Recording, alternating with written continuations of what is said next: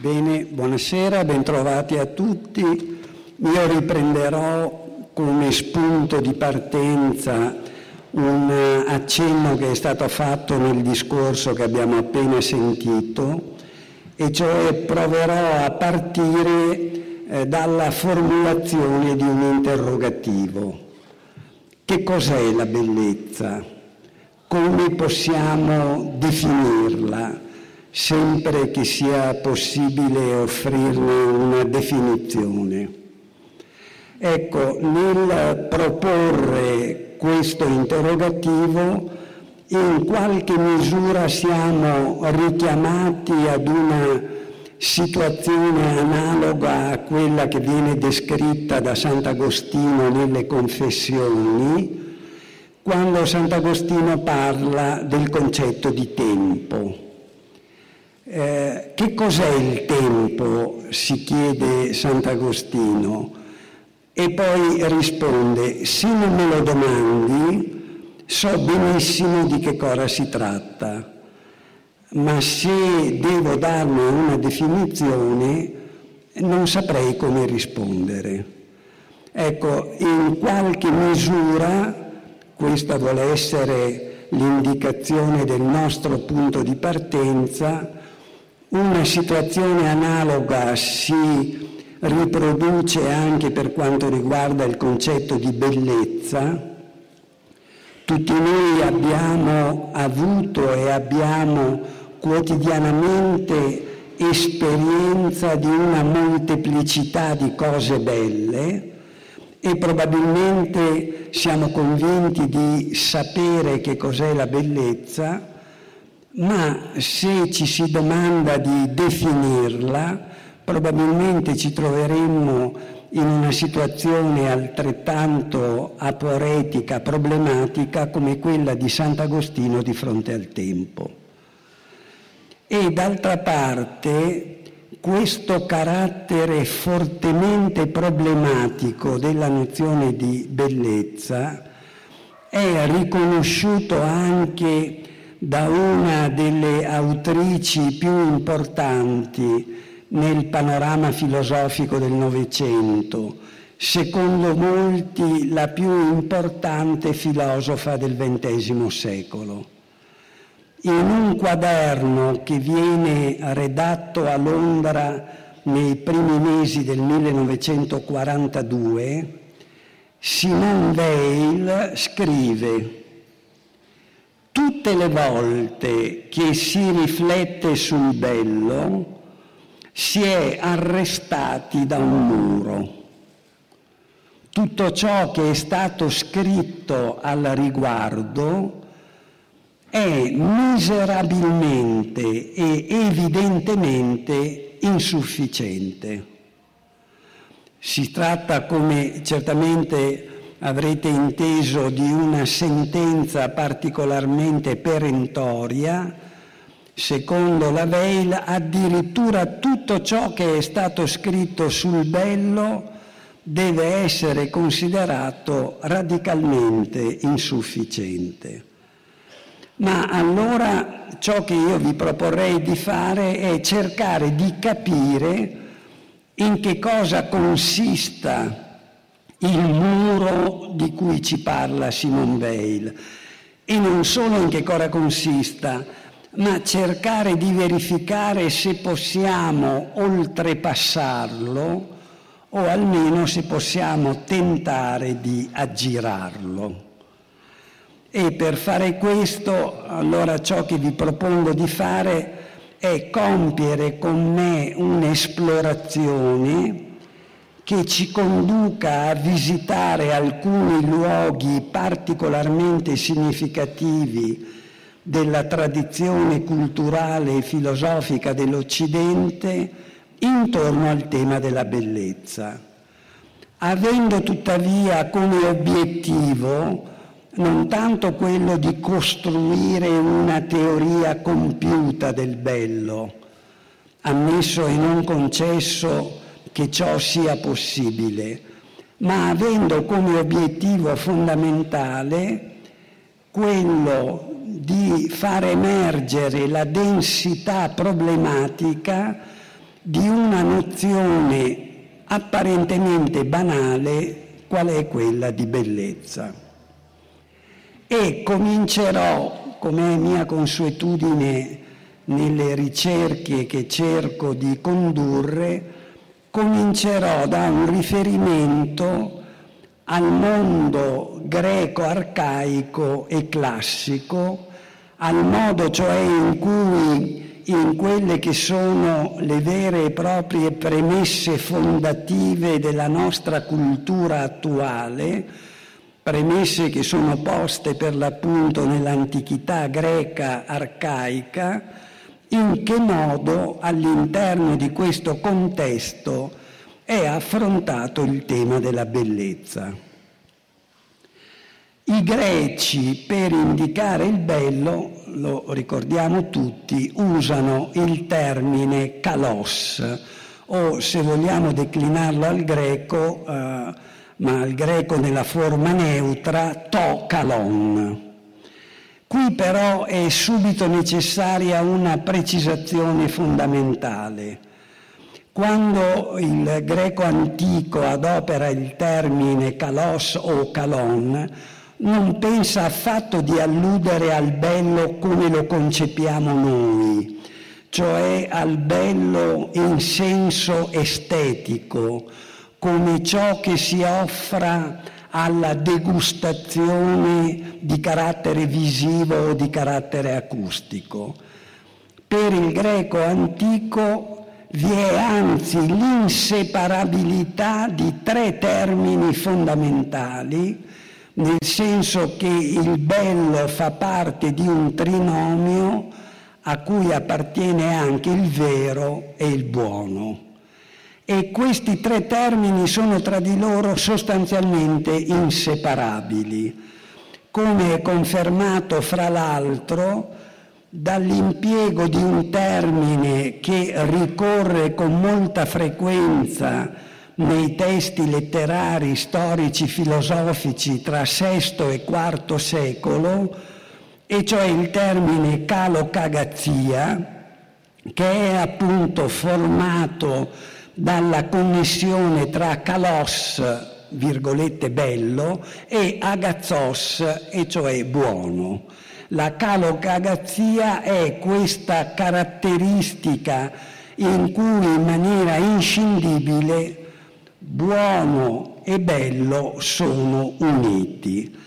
Ma eh, se vogliamo, eh, perdonate la semplificazione forse un po' banale, ma se vogliamo capire meglio attraverso qualche esempio questa accezione originaria di Kalos, possiamo riferirci a due esempi particolarmente semplici. Vi è un frammento di una lirica della poetessa Saffo in cui la poetessa si rivolge alla luna e usa l'espressione calè selene, che noi tradurremmo, ma come cercherò di dire in maniera impropria, bella luna. In realtà ciò che Saffo vuole sottolineare con l'espressione calè selene è che si tratta della luna piena, che siamo in presenza del plenilunio perché Kalos indica per l'appunto questa condizione, indica ciò a cui non manca nulla, ciò che è perfetto, concluso, a cui possiamo dire che è integro, che non è mancante di nulla. E vi è poi un'altra esemplificazione un po' più corriva, me ne scuso, che ci riporta alla Iliade di Omero. Forse qualcuno di voi ricorderà un'opera cinematografica recente che si intitola Troi, in cui uno dei protagonisti, anzi il protagonista principale è Achille, quello dell'ira funesta, tanto per capirsi, nel film Achille è interpretato da quella vera e propria icona della bellezza maschile contemporanea che è Brad Pitt. Ebbene, tanto per capirsi, se noi ci riferiamo all'Iliade, a ciò che scrive Omero, possiamo certamente confermare che Achille è Calos, ma non perché sia biondo con gli occhi azzurri e un fisico scultoreo, ma perché è intrepido e valoroso sul campo di battaglia. Anzi, da una serie di accenni che vengono fatti da Omero, noi potremmo dire che probabilmente i lineamenti di Achille non erano particolarmente aggraziati, ma era invece formidabile la sua vena guerresca, il modo cioè col quale egli si ergeva come rappresentante di quella realtà che per il greco antico è la sintesi della bellezza, e cioè la guerra. Da questo punto di vista può essere anche utile tenere presente, e lo vedremo un po' più avanti, che è talmente importante il riferimento alla guerra per far emergere una nozione non meramente estetica di bellezza, che potremo anche parlare, e sembra una contraddizione in termini, di bella morte, di un modo bello, calos, di morire.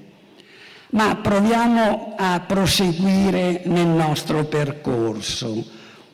Noi ritroviamo il termine kalos in contesti e autori diversi e con significati differenti che sono comunque irriducibili ad una accezione meramente estetica. Colgo l'occasione per un inciso eh, il termine stesso estetica, anche se è ricalcato sul greco, non è affatto un termine greco originale. Il termine estetica viene usato per la prima volta nel 1752 nella filosofia tedesca da Baumgarten e non ha nulla a che vedere con la riflessione sul bello, che troviamo invece negli scritti di Platone e di Aristotele. Ma, come vi dicevo, proviamo a fare un altro passaggio.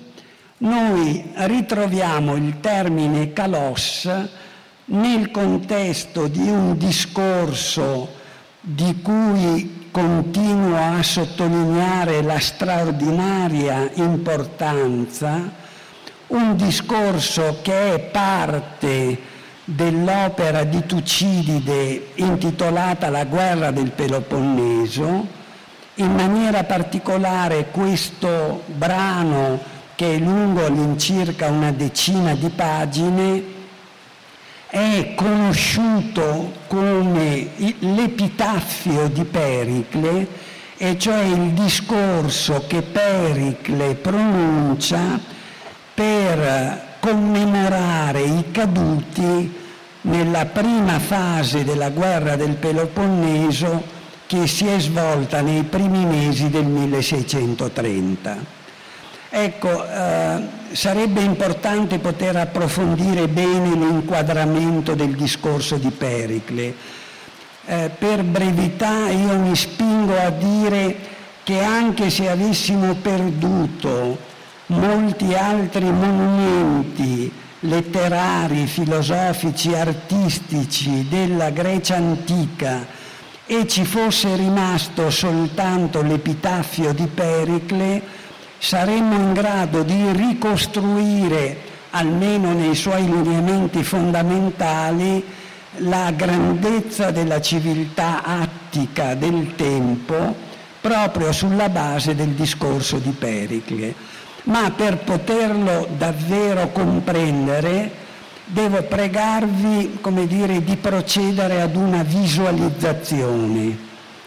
La consuetudine era che, trascorsi i primi mesi di guerra, vi fosse una cerimonia ufficiale alla quale presenziavano anzitutto i soldati superstiti dai combattimenti che si erano svolti, poi i familiari delle vittime e infine quelle che potremmo chiamare con termine moderno le autorità cittadine. Una cerimonia solenne, importante, nella quale viene affidato il compito di pronunciare il discorso ufficiale quello che in greco si chiama logos epitafios, cioè il discorso sulla sepoltura, il discorso funebre, diremmo noi oggi, viene incaricato Pericle. Il compito che viene affidato a Pericle non è semplice, provate a pensarci, non solo perché egli dovrà parlare e farsi sentire davanti a una moltitudine di persone tra di loro anche eterogenee, in gran parte soldati ma non solo soldati, e poi perché egli dovrà tentare di contemperare due esigenze tra di loro molto diverse. Da un lato si tratta di rendere omaggio ai caduti, alle vittime della prima fase della guerra, per, diciamo così, soddisfare anche le attese dei congiunti presenti alla cerimonia. Ma dall'altra parte, potete fa- facilmente immaginarlo, si trattava di evitare toni eccessivamente deprimenti, tristi, malinconici, perché i soldati lì presenti avrebbero dovuto riprendere il giorno dopo il combattimento e quindi era necessario che questo logos epitafios corrispondesse anche all'esigenza di galvanizzare le truppe, di rianimarle, di motivarle alla battaglia. Dobbiamo tenere ben presente questi due obiettivi. E Pericle come cerca di tradurre in un logos, in un discorso, queste esigenze così difficili da rendere compatibili. Pericle fa una scelta, quella di esaltare la grandezza e la superiorità di Atene rispetto a ogni altra città dell'Ellade. E cioè la scelta di Pericle è quella, tanto per capirsi, di dire coloro che sono morti sono morti in difesa di una città che è la migliore delle città della Grecia. E voi che siete superstiti siete chiamati a difendere la patria che fra tutte le città della Grecia è la migliore, superiore a tutti. E allora il centro del ragionamento di Pericle è dimostrare la superiorità di Atene rispetto a ogni altra città-stato della Grecia. Bene, provate a immaginare come ciascuno di noi potrebbe costruire un discorso di questo genere ove si trovasse nella condizione di Pericle. E Pericle cerca di valorizzare le peculiarità della città Atene e a differenza di quello che possiamo immaginare e a differenza di quello che probabilmente qualche autorità civile o militare farebbe oggi se fosse chiamato a svolgere il discorso di Pericle, Pericle non esalta affatto la superiorità economica degli ateniesi, e non insiste in maniera particolare neppure nel sottolineare la forza militare degli ateniesi e neppure, anche se vi accenna, sottolinea come dire, la bontà della costituzione politica ateniese, quella costituzione democratica che faceva di Atene una città simbolo nella Grecia antica. Pericle fa un'altra scelta, dice pressoché testualmente, noi siamo superiori a tutti perché filosofumen aneum malachias, cai filocalumen metà euteleias. Non vi spaventate. Questa formula adoperata da Pericle, eh, io la definirei così, è un vero e proprio colpo di genio. La traduzione letterale di questa espressione è questa. Noi ateniesi siamo superiori a tutti perché filosofumen, che non vuol dire affatto filosofiamo, ma amiamo la cultura, amiamo il sapere, amiamo il sapere anium malachias, senza debolezze, senza che questo comporti alcun atteggiamento che non sia virile. E inoltre, e questo è il passo che volevo proporre alla vostra attenzione, filo calumen, noi amiamo il bello, metà euteleias, purché il bello abbia una buona finalità, abbia un buon telos, sia inserito in un contesto finalistico e non sia il bello fine a se stesso. Allora proviamo, sia pure molto schematicamente, a vedere qualche commento a questo passaggio che io giudico essere straordinario.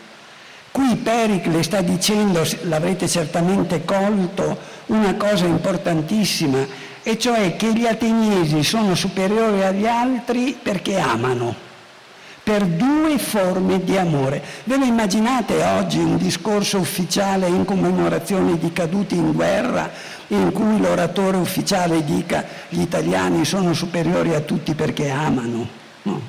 È proprio un suggello, lo stigma di una cultura e di una civiltà insuperabile. Gli ateniesi sono superiori a tutti per due forme di amore, per l'amore verso la cultura e per l'amore verso la bellezza. E poi c'è una seconda sottolineatura da fare Qui Pericle chiarisce bene che l'amore dei greci per la bellezza non è fine a se stesso, non è un amore in cui si contemplino forme pure privilegiate che si offrano alla degustazione, ma è un amore del bello purché abbia una buona finalità una buona destinazione. Quindi non il bello in quanto tale, non il bello in se stesso, ma il bello inserito in un processo in cui è fondamentale stabilire la finalità. Queste due caratteristiche, vi potrà sembrare sorprendente, convergono nell'indicare quale sia in sintesi la peculiarità, la dote principale degli ateniesi. È la Andreia, e cioè il coraggio. Due forme di amore, l'amore per la cultura e l'amore per il bello, convergono nell'indicare l'Andreia, la virtù dell'aner, dell'uomo, dell'uomo nobile, come la virtù principale. Proviamo a fare un altro passaggio. Come vedrete questo è forse il passaggio più pregnante, più ricco, più significativo, quello che merita anche una maggiore riflessione. Ma prima di farlo, sia pure per inciso, c'è un accenno che io credo non possa essere eluso a un passaggio delle storie di Erodoto che è in qualche modo collegato a ciò che scriverà Tucidide qualche decennio più tardi. È quel passaggio delle storie in cui Erodoto eh, mette in bocca a Solone, il saggio Solone, la risposta a un interrogativo che gli viene posto dal re Creso, e cioè qual è l'uomo più felice del mondo. Creso è convinto che avendo potuto vedere le straordinarie e mirabolanti ricchezze di cui disponeva Creso, Solone avrebbe risposto indicando il re. E invece Solone si prende un po' di tempo per riflettere e poi dice sì, credo di sapere qual è l'uomo più felice del mondo. E l'uomo più felice del mondo si chiama Tello.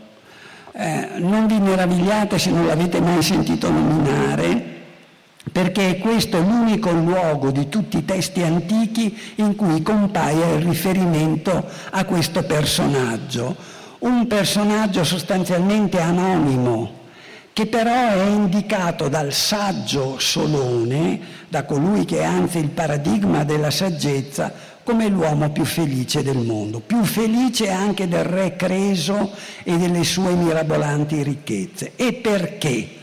Perché Tello è l'uomo più felice del mondo? È perché interrogato Solone dice per, sostanzialmente per due motivi. Il primo motivo è perché Tello ha avuto molti figli e molti nipoti e non gli è accaduto di dover assistere alla morte di nessuno dei suoi figli e dei suoi nipoti. Non gli è accaduto quella che per i greci era la disgrazia peggiore, cioè sopravvivere alla propria generazione. Questo è già di per sé un motivo di felicità.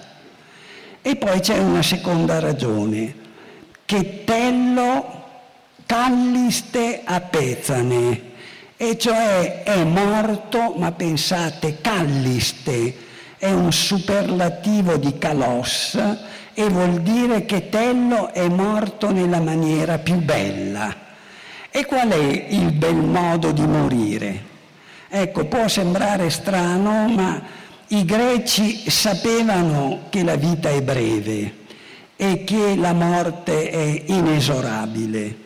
I greci poi non credevano a nessuna forma di vita ultraterrena, per cui fondamentale era il modo di morire. E si può morire sostanzialmente in due modi.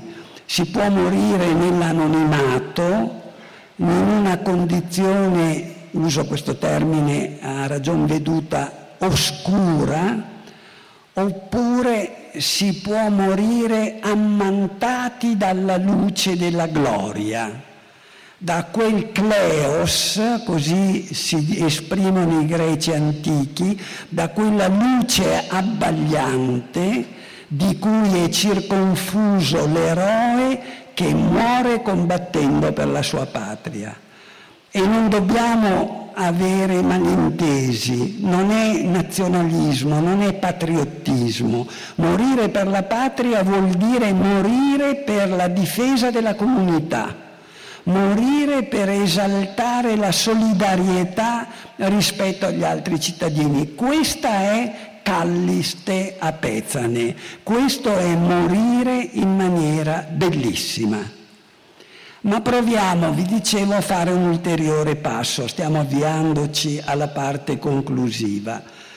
Per capire questo passaggio dobbiamo riferirci alla parte conclusiva di quell'autentico, straordinario capolavoro, credo insuperabile, che è l'Edipo Re di Sofocle.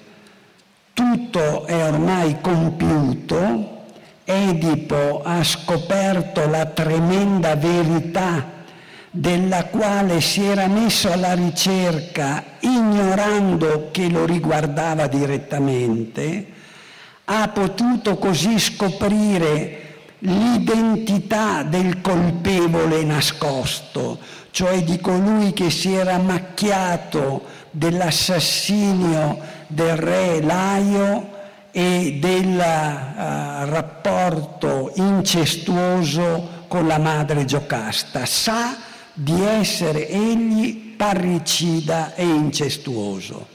La madre Giocasta, alla scoperta di questa terribile verità, si è accecata ma soprattutto si è impiccata con le corde del letto, lo stesso Edipo si acceca, le interpretazioni dicono per colpirsi simbolicamente nei genitali, e ora dovrà avviarsi all'esilio. Il reggente della città, invitandolo ad abbandonare Tebe e a prendere la strada dell'esilio, usa la seguente espressione: Panta Kalà Cairo, mm, che è, poi lo vedremo, un'espressione che ritroviamo in moltissimi altri testi dell'antichità greca, ma soprattutto un'espressione destinata a diventare proverbiale, ad avere, assumere la forma della gnome, cioè della sentenza, di quella che viene ripetuta costantemente. E cosa vuol dire questo panta calà cairò? Eh, cosa vuol dire, visto che ricorre il termine kalos che stiamo cercando di chiarire? Bene, per capirlo possiamo anzitutto partire dalla traduzione più immediata di questa sentenza. Tanta calà, tutto è bello, mm, tutto è bello nel kairos. Ma allora per capire la sentenza dobbiamo capire che cosa vuol dire kairos. Allora credo che molti di voi ricordino che in greco, a differenza della lingua italiana in cui noi abbiamo un unico termine per indicare il tempo cronologico e il tempo meteorologico, quello di questa sera non ci assiste per la verità, in greco ci sono ben quattro termini diversi per alludere al tempo cronologico. Uno di questi quattro termini è appunto kairos. Ma come tradurlo kairos? Che cos'è il kairos?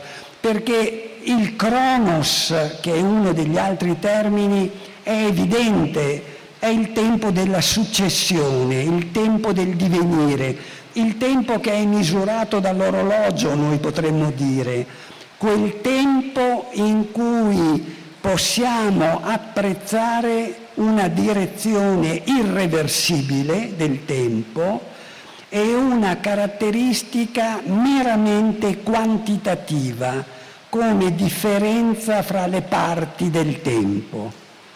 Kairos allude invece ad una accezione non quantitativa ma qualitativa del tempo.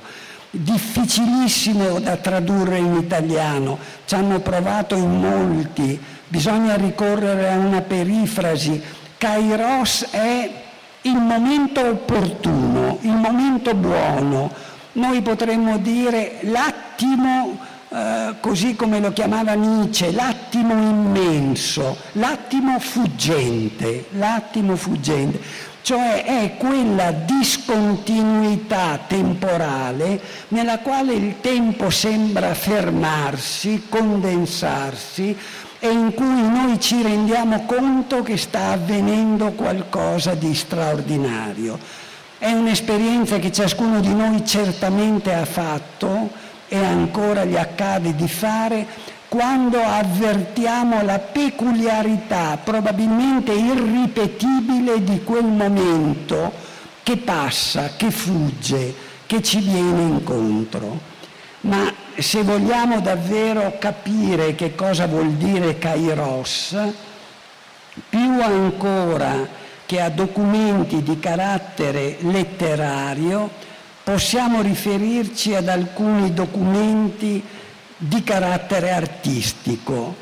C'è ad esempio in maniera particolare una descrizione che troviamo nell'opera di Pausania intitolata Periegesi della Grecia, descrizione della Grecia, dove Pausania descrive quale fosse l'ingresso del di, tempio scusate, di Olimpia. All'ingresso, ci racconta Pausania, c'erano due grandi statue. Una era dedicata a Hermes, l'altra era dedicata a Kairos, che quindi è divinizzato come persona. Il tempo opportuno, Kairos, è divinizzato.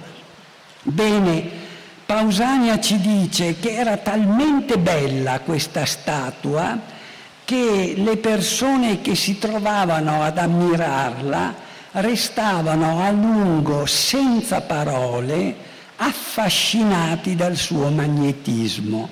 Noi potremmo quasi dire una sorta di sindrome di Stendhal ante litteram. E quali caratteristiche aveva questa statua di Kairos? Badate, caratteristiche che troviamo confermate in tutte le altre raffigurazioni di Kairos che troviamo anche nella pittura vascolare o in altre rappresentazioni di bassorilievi. Kairos è un giovane di bell'aspetto, provvisto di ali ai piedi e dietro la schiena, provvisto inoltre di una bilancia che egli stesso fa in modo che sia squilibrata, ma soprattutto è dotato di qualcosa che non manca mai in nessuna raffigurazione del Kairos è dotato di un grande ciuffo di capelli sulla fronte e poi ha la nuca completamente calva.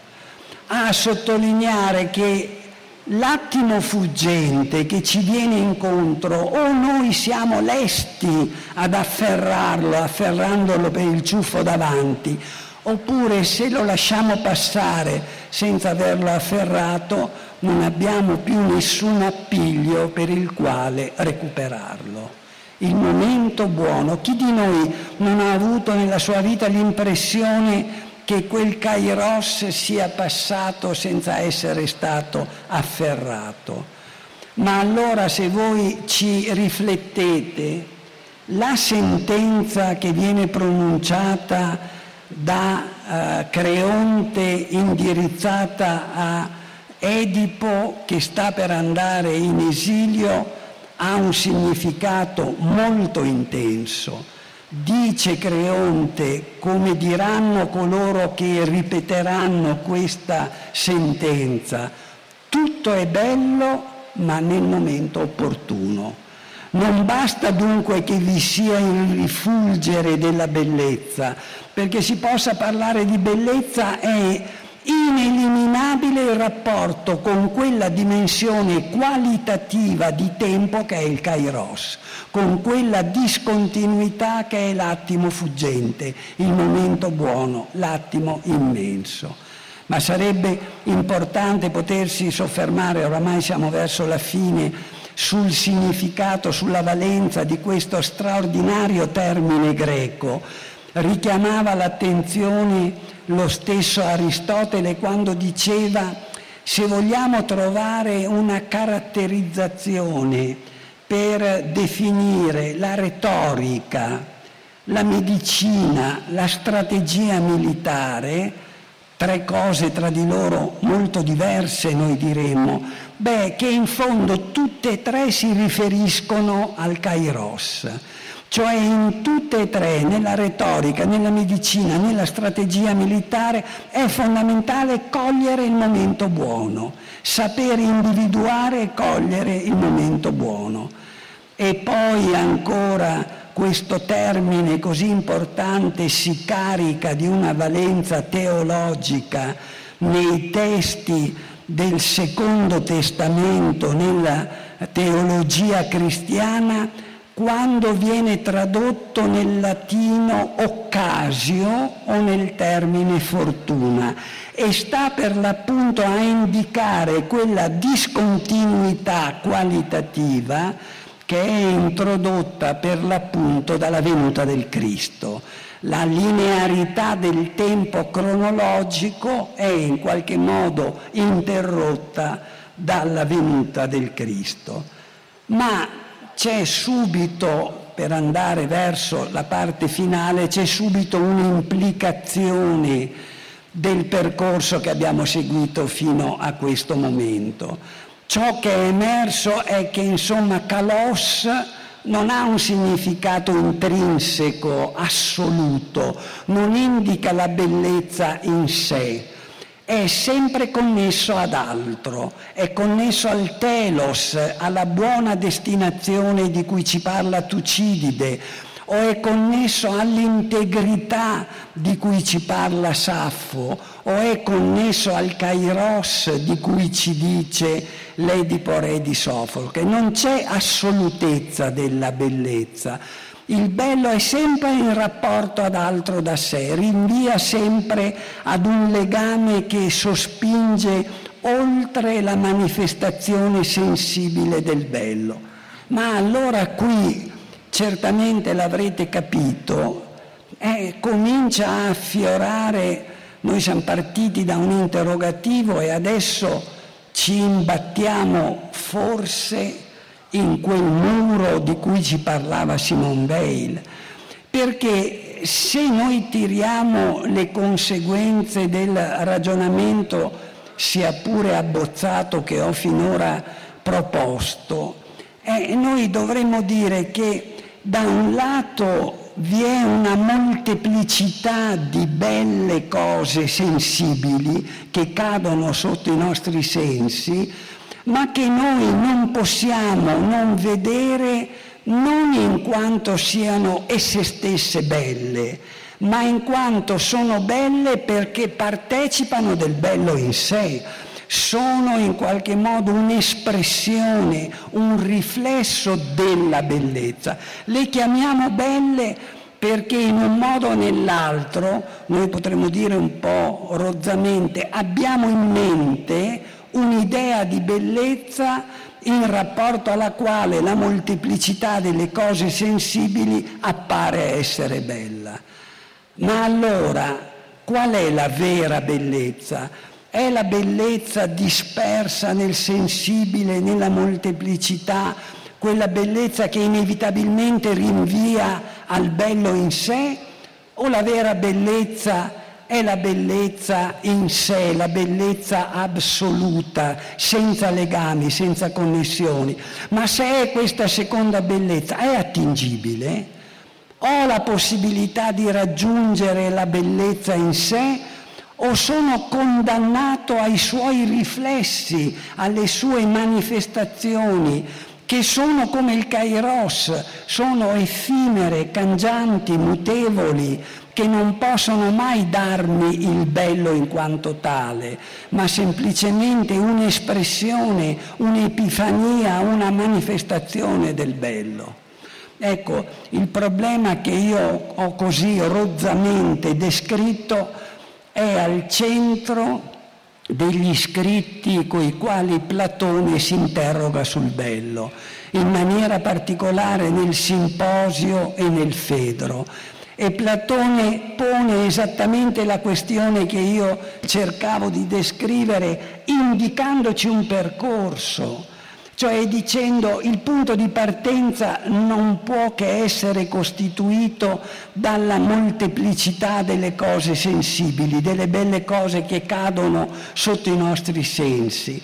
Ma noi non dobbiamo fermarci qui, dobbiamo interpretare al contrario la molteplicità delle cose sensibili come un indizio che ci sospinge a compiere un percorso di elevazione intellettuale e spirituale che ci spinga insomma nella direzione di quella che Platone nel simposio chiama la bellezza meravigliosa, quella bellezza che se ne sta in sé per sé e che non è in nessun modo sporcata dal riferimento alla sensibilità. È questo il tema cardine sul quale lavora Platone nel simposio e nel Fedro. E nel Fedro aggiunge qualcosa di più, e cioè dice la vera bellezza eh, non si manifesta allo stesso modo col quale si manifestano le cose sensibili Essa invece è clampen, cioè lampeggia letteralmente. Il, la vera bellezza è un lampo che attraversa all'improvviso la nostra vita e che come ogni lampo accade, dice Platone, ex haifnes, cioè all'improvviso, senza che ce l'aspettiamo. Questo è il modo col quale la vera bellezza può manifestarsi a noi, lampeggiando all'improvviso. E qui ci sarebbe da dire, ma sarebbe molto importante, temo che ci porterebbe lontano, eh, sarebbe da dire che le stesse cose, perfino gli stessi termini che Platone adopera per la bellezza e le modalità della sua espressione e manifestazione nel Fedro, li ritroviamo nella lettera settima, là dove Platone parla della verità. È un testo che io, la lettera settima, non mi stanco di raccomandare in particolare ai miei allievi, non solo perché è l'autobiografia intellettuale di Platone, ma perché fa giustizia una volta per tutte delle rappresentazioni caricaturali del pensiero di Platone, dell'idea cioè che Platone sia un dualista o peggio ancora un idealista. Quando ciò che Platone comprende è, come dire, la necessità di un percorso di riflessione che ci pone di fronte a una poria, a una difficoltà, non a una risposta definitiva. E nella lettera settima Platone dice che la verità è clampen, la verità lampeggia e dice questo per criticare ciò che Dionisio il giovane, il tiranno di Siracusa, che aveva preteso di imparare la filosofia da Platone, ciò che andava dicendo Dionisio il giovane quando diceva io ho capito che cos'è la filosofia, anzi ho scritto una singrafè, cioè un trattato in cui spiego cos'è la filosofia. E commentando questo Platone dice che non è possibile condensare la verità in una singrafe, perché la verità lampeggia all'improvviso e che se fosse stato possibile condensarla in un testo scritto lo avrebbe fatto lui, lo avrebbe fatto Platone, cosa che invece egli non ha fatto preferendo per l'appunto la forma del dialogo. Insomma, Platone ci consegna una rigorosa problematizzazione della nozione di bello sulla quale ritorna commentando il simposio, il Fedro, la stessa lettera settima anche Plotino. E anzi, lasciate ancora gli ultimi cinque minuti relativi al passaggio che in qualche modo suggella il nostro itinerario, perché Plotino, eh, meditando, riflettendo in margine ai testi platonici sulla bellezza, redige quella prima parte, quel primo libro delle Enneadi, che fin dall'antichità è stato considerato anche un testo autonomo, un testo a parte, è stato intitolato Trattato sulla bellezza mi permetterei di raccomandarne la lettura veramente appassionante e suggestiva in maniera particolare ai più giovani. E in questo trattato sulla bellezza riprende la formulazione problematica proposta da Platone con due sottolineature che propongo alla vostra attenzione. La prima è che secondo Plotino, cerco di leggere testualmente, la bellezza quando si manifesta non ci lascia indifferenti, anzi, secondo Plotino, ciò che è inconfondibile, pensate, inconfondibile della bellezza, ciò che in qualche misura ne costituisce il principio di individuazione è che essa suscita pate, cioè eh, termine eh, è il plurale di pathos, eh, vuol dire emozioni, stati d'animo, cioè la bellezza non ci lascia mai indifferenti, ma suscita e alimenta pate, passioni, emozioni, stati d'animo. E quali sono queste emozioni? È veramente singolare perché Plotino dice testualmente ci incute la bellezza al suo manifestarsi, sgomento, terrore, terrore piacevole, desiderio nostalgico, amore, turbamento accompagnato dal piacere. Ecco, eh, noi potremmo almeno fare eh, due commenti. Il primo è che la bellezza non ci lascia indifferenti, ma suscita pathos. Per dirla in altri termini, che ora tra un minuto o due riprenderemo, la bellezza è tale per cui non possiamo contemplarla in pace. Mm. Non si lascia contemplare in pace. Il bello inquieta, il bello è perturbante. E la seconda osservazione che questo breve brano plotiniano ci suggerisce è che questi pate, queste emozioni, l'avrete notato, sono ambivalenti, come conferma la connessione tra termini fra di loro talmente diversi da sembrare contraddittori.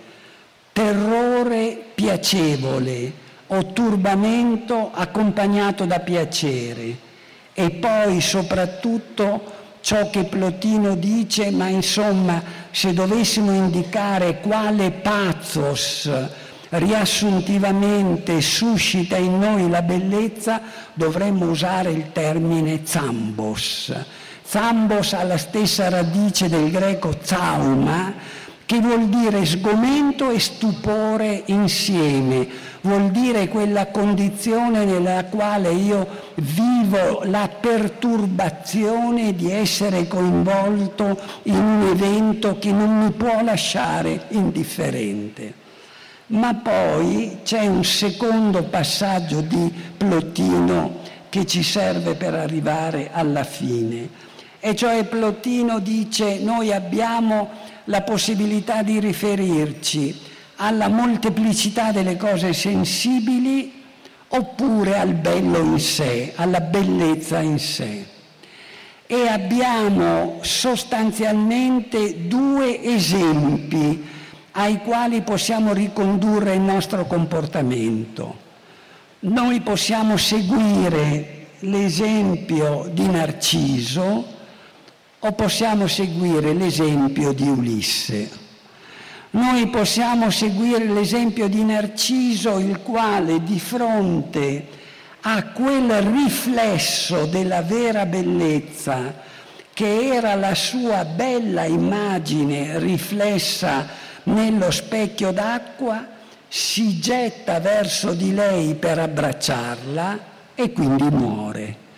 Noi possiamo seguire questo esempio, immedesimarci totalmente nella bellezza sensibile ed essere quindi inevitabilmente travolti dalla sensibilità.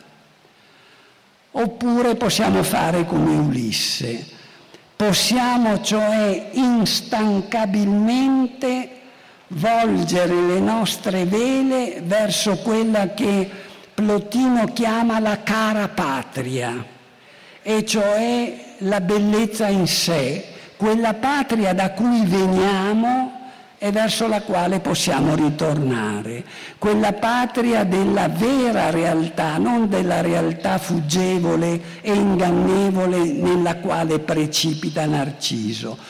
Possiamo seguire l'esempio di eh, Ulisse, il quale non esitò a riprendere costantemente il suo viaggio, per ritornare nella sua cara patria, perché nessuna donna, per quanto attraente come Penelope, nessuna terra, per quanto ospitale è come la sua patria, nessuna casa, per quanto seducente è la sua casa. E allora Ulisse riprende instancabilmente il cammino verso la cara patria.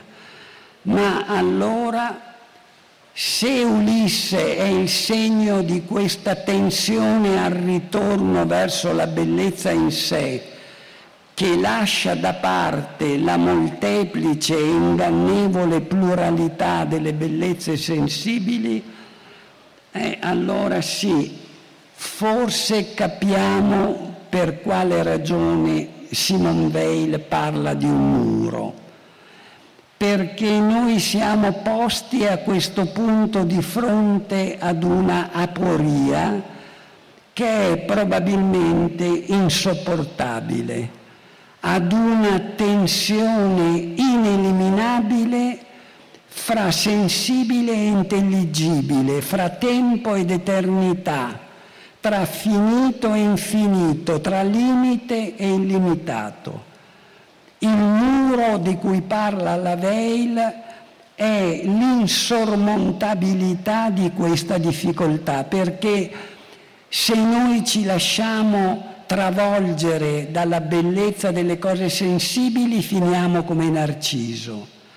Ma se noi tentiamo di ritornare alla cara patria, dobbiamo rinunciare alla molteplicità delle bellezze sensibili delle quali abbiamo esperienza. Ecco, questo è forse il muro a cui alludeva la Veil, ma forse, forse abbiamo anche la possibilità di eh, ragionare ulteriormente su questo muro, perché questa difficoltà nella quale ci imbattiamo non necessariamente deve essere vissuta come una frustrazione, forse allude ad una condizione, qual è la condizione umana, nella quale non siamo mai in presenza della luce abbagliante della verità, ma siamo sempre in presenza di un chiaro scuro in cui la verità e l'inganno sono sempre compresenti. Forse abbiamo capito a che cosa la Veil faceva riferimento.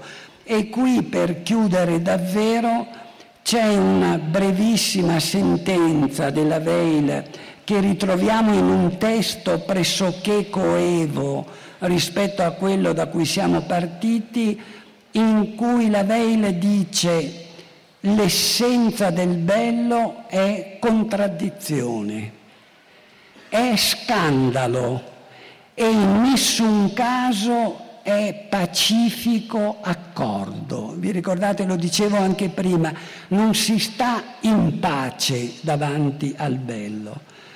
Veil non nega la contraddizione e anzi la riconosce intrinseca all'essenza stessa del bello e aggiunge subito dopo, ma quello scandalo che è il bello è uno scandalo che si impone e che ci colma di gioia. Noi potremmo dire, riprendendo Plotino, che suscita in noi un pathos. Questo è il punto di arrivo, come vedete, provvisorio, problematico, certamente non definitivo, a cui può giungere l'indagine propriamente filosofica, a riconoscere cioè la contraddizione, ma insieme a riconoscere che questo scandalo di una bellezza contraddittoria non ci lascia indifferenti, ma ci riempie di gioia. Questo è l'approdo a cui arriva quel logos, quella parola che è la parola filosofica. Ma vi può essere un altro approdo al quale giungere non attraverso la parola della filosofia, ma attraverso la parola della poesia. La parola di un autore che è considerato tra i maggiori, forse il maggiore poeta del Novecento nella prima lirica duinese Rainer Maria Rilke scrive perché nulla è il bello se non l'emergenza del tremendo. forse possiamo ancora reggerlo e ammirarlo perché indifferente non si degna di distruggerci. Il bello, ci ricorda Rilke, è dunque l'emergenza del tremendo. Ma non vi è il rischio che questa emergenza ci paralizzi? Non c'è la possibilità che in quanto emergere del tremendo il bello sia alla fine per noi frustrante? Ecco, io credo che a questi interrogativi Rilke risponde con un altro passaggio, un passaggio col quale chiudo la mia relazione. È un brevissimo tratto eh, che troviamo in una lettera inviata al giovane poeta, che Rilke invia al giovane poeta in cui il contesto ci fa capire hanno discusso della bellezza, Rilke ne ha ricordato il carattere tremendo, il suo interlocutore ha fatto emergere la possibilità di vivere questa questo carattere tremendo, questa contraddizione come una sorta di paralisi che blocca la vita. E Rilke allora conclude, e io con lui, lascia che tutto ti accada, bellezza e terrore, si deve sempre andare, nessun sentire è mai troppo lontano. Vi ringrazio.